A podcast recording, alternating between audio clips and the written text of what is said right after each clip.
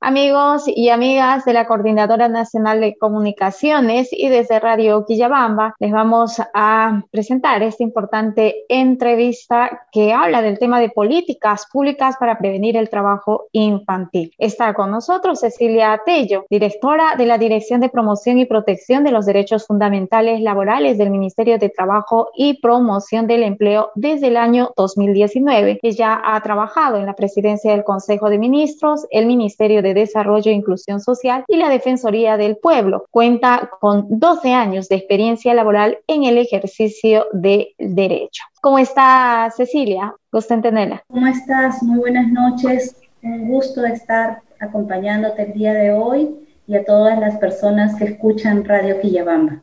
Cecilia, para iniciar, según las estadísticas presentadas por la Estrategia Nacional para la Prevención y Erradicación del Trabajo Infantil 2012-2021, se estima que la probabilidad de que niños, niñas y adolescentes del Perú estén en una situación de trabajo infantil y que casi alcance el 40%, es decir, de cada 100 personas menores de edad, 39 estarían inmersos en trabajo infantil. Es una realidad que enfrenta hoy en día nuestro país. ¿Qué leyes protegen a los niños, niñas y adolescentes del trabajo infantil. Importante lo que mencionas porque la estrategia se desarrolló en un contexto en el año 2011. Nosotros tenemos ya 10 años de implementación de esta Estrategia Nacional para la Prevención y Erradicación del Trabajo Infantil y desde ese momento hasta la fecha tenemos información que se va actualizando. Y con relación a la encuesta nacional de hogares sobre condiciones de vida y de pobreza, que es la que nos reporta cómo se va desempeñando la tasa de trabajo infantil en el país, nosotros tenemos que para el año 2019 existe una tasa de 10.4% de trabajo infantil, es decir, que de cada 100 niños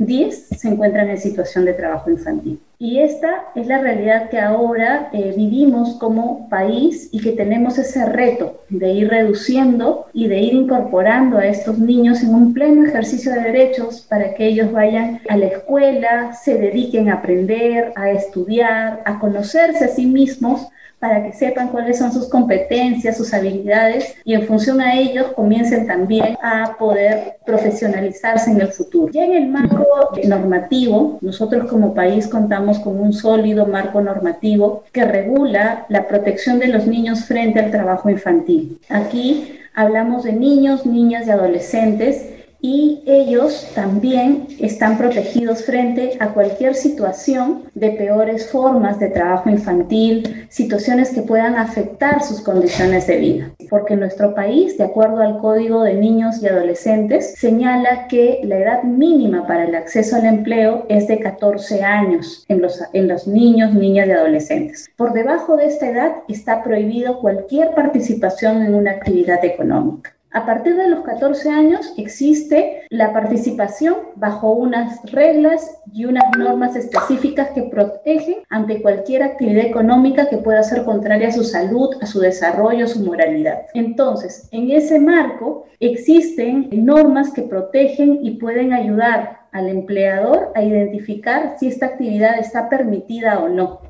Y frente a esta norma, que es el listado de trabajos peligrosos. Y esta norma del listado de trabajos peligrosos también es utilizada a nivel regional en las regiones cuando eh, los adolescentes que trabajan solicitan una autorización de trabajo para realizar una actividad económica. Y en este procedimiento, ¿qué es lo que gana el adolescente? Gana formalización, gana también protección porque se identifica si la actividad que puede realizar no colisiona con su salud, con su desarrollo, con su moralidad. Asimismo, también se le protegen sus derechos laborales. ¿Por qué?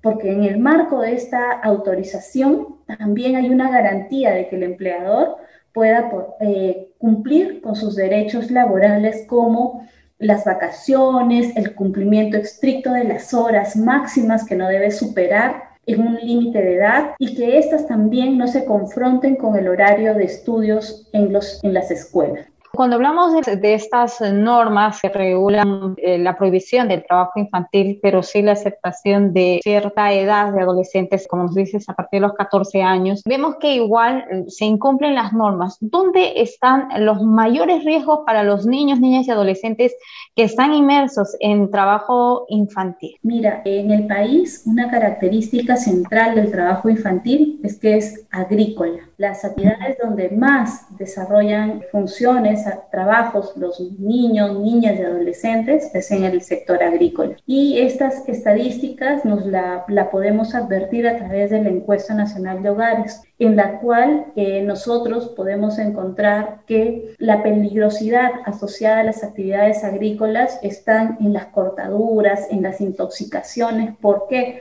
porque existe la fumigación, la cura de los campos a través de algunos insecticidas, los abonos también que ahora son artificiales y que generan algún nivel de intoxicación en este caso. Además que las labores o las tareas expuestos a altas temperaturas de calor o de frío también afectan el cuidado y el crecimiento adecuado de los niños frente a una edad importante para su desarrollo físico, ¿no? En este contexto de pandemia de la COVID-19, bueno, que venimos enfrentado desde el 2020, ha habido un aumento considerable de niños, niñas en venta ambulatoria, en mendicidad, limpiando vehículos, en mercados, etcétera, sobre todo en las ciudades grandes. Se cuenta con datos sobre el posible incremento de casos de trabajo infantil en un escenario donde hay serias limitaciones hoy en día para el acceso a la educación a distancia, que también es otro de los problemas que enfrentan nuestra niñez y adolescencia? En efecto, nosotros desde el momento en que ya hemos contado con la información de la ENAO 2020, en el cual se hace referencia a 10 puntos de pobreza, eh, que ha incrementado nuestro país, definitivamente nos alerta para poder tener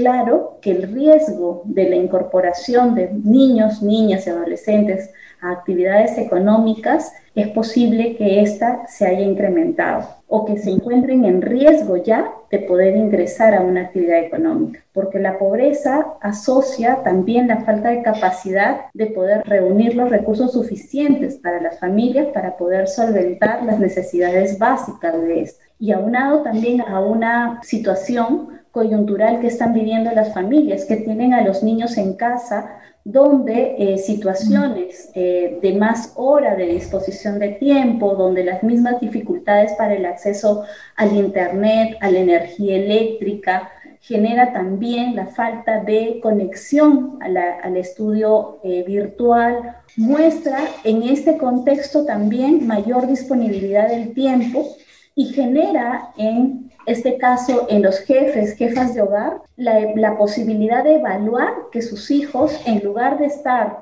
perdiendo el tiempo, no estudiando o haciendo cualquier cosa menos algo productivo, evalúen esta posibilidad como el camino para que puedan realizar una actividad económica.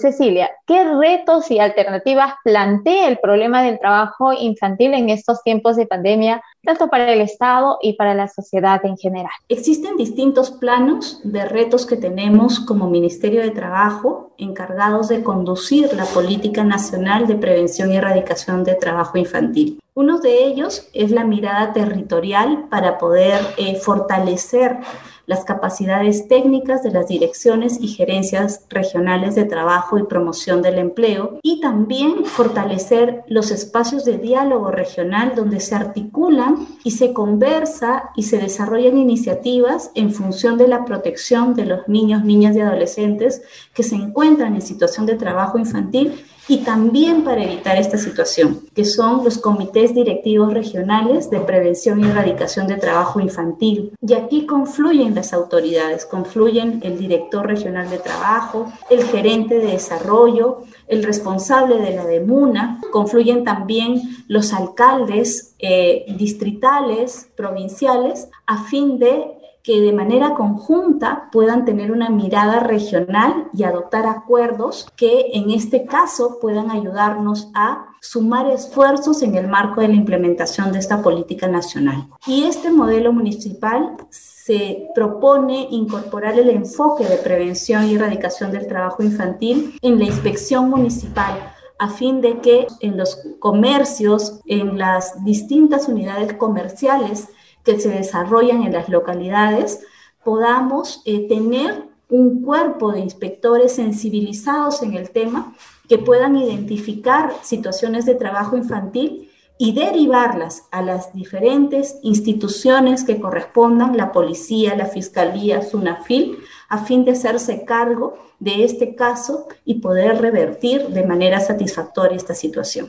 Sin embargo, en nuestra sociedad el trabajo infantil se ha visto como una situación naturalizada y hasta aceptada por muchos. ¿Cómo revertir esta mirada casi complaciente que hay hacia el trabajo de miles de niños, niñas y adolescentes? Me parece importante lo que mencionas, ¿no? Eso es lo que decíamos que es la tolerancia social. Y en este camino eh, tenemos mucho que hacer todas las personas que de alguna manera tenemos claro que el camino hacia el desarrollo de una sociedad, de una familia, está eh, centrada en cómo se eduque y comience a especializarse, fortalecerse en conocimientos los niños, niñas y adolescentes. Y que de esa manera es el vehículo más seguro para poder hacer frente y poder cortar este círculo de transmisión intergeneracional de la pobreza. Y vamos a poder mirar que en nuestras futuras generaciones este niño educado, capacitado, puede comprender nuevas técnicas para repotenciar los cultivos de su familia. Puede mejorar también eh, la tecnificación para ampliar, por ejemplo, los espacios de conexión, de articulación para el comercio de los productos o de, las, eh, o de cada una de las actividades que producen las familias. Entonces, eh, mirando la educación como una oportunidad, mirando el desarrollo saludable de nuestros hijos como una oportunidad, es eh, la mejor manera de tener la conciencia para poder hacer frente al trabajo infantil. Desde la Iniciativa Regional de América Latina y el Caribe, del cual es parte el Perú, que trabaja justamente por eh, erradicar el trabajo infantil, se ha propuesto a nivel nacional erradicar el trabajo infantil para el 2025. ¿Considera usted que la pandemia limitará a alcanzar estos objetivos?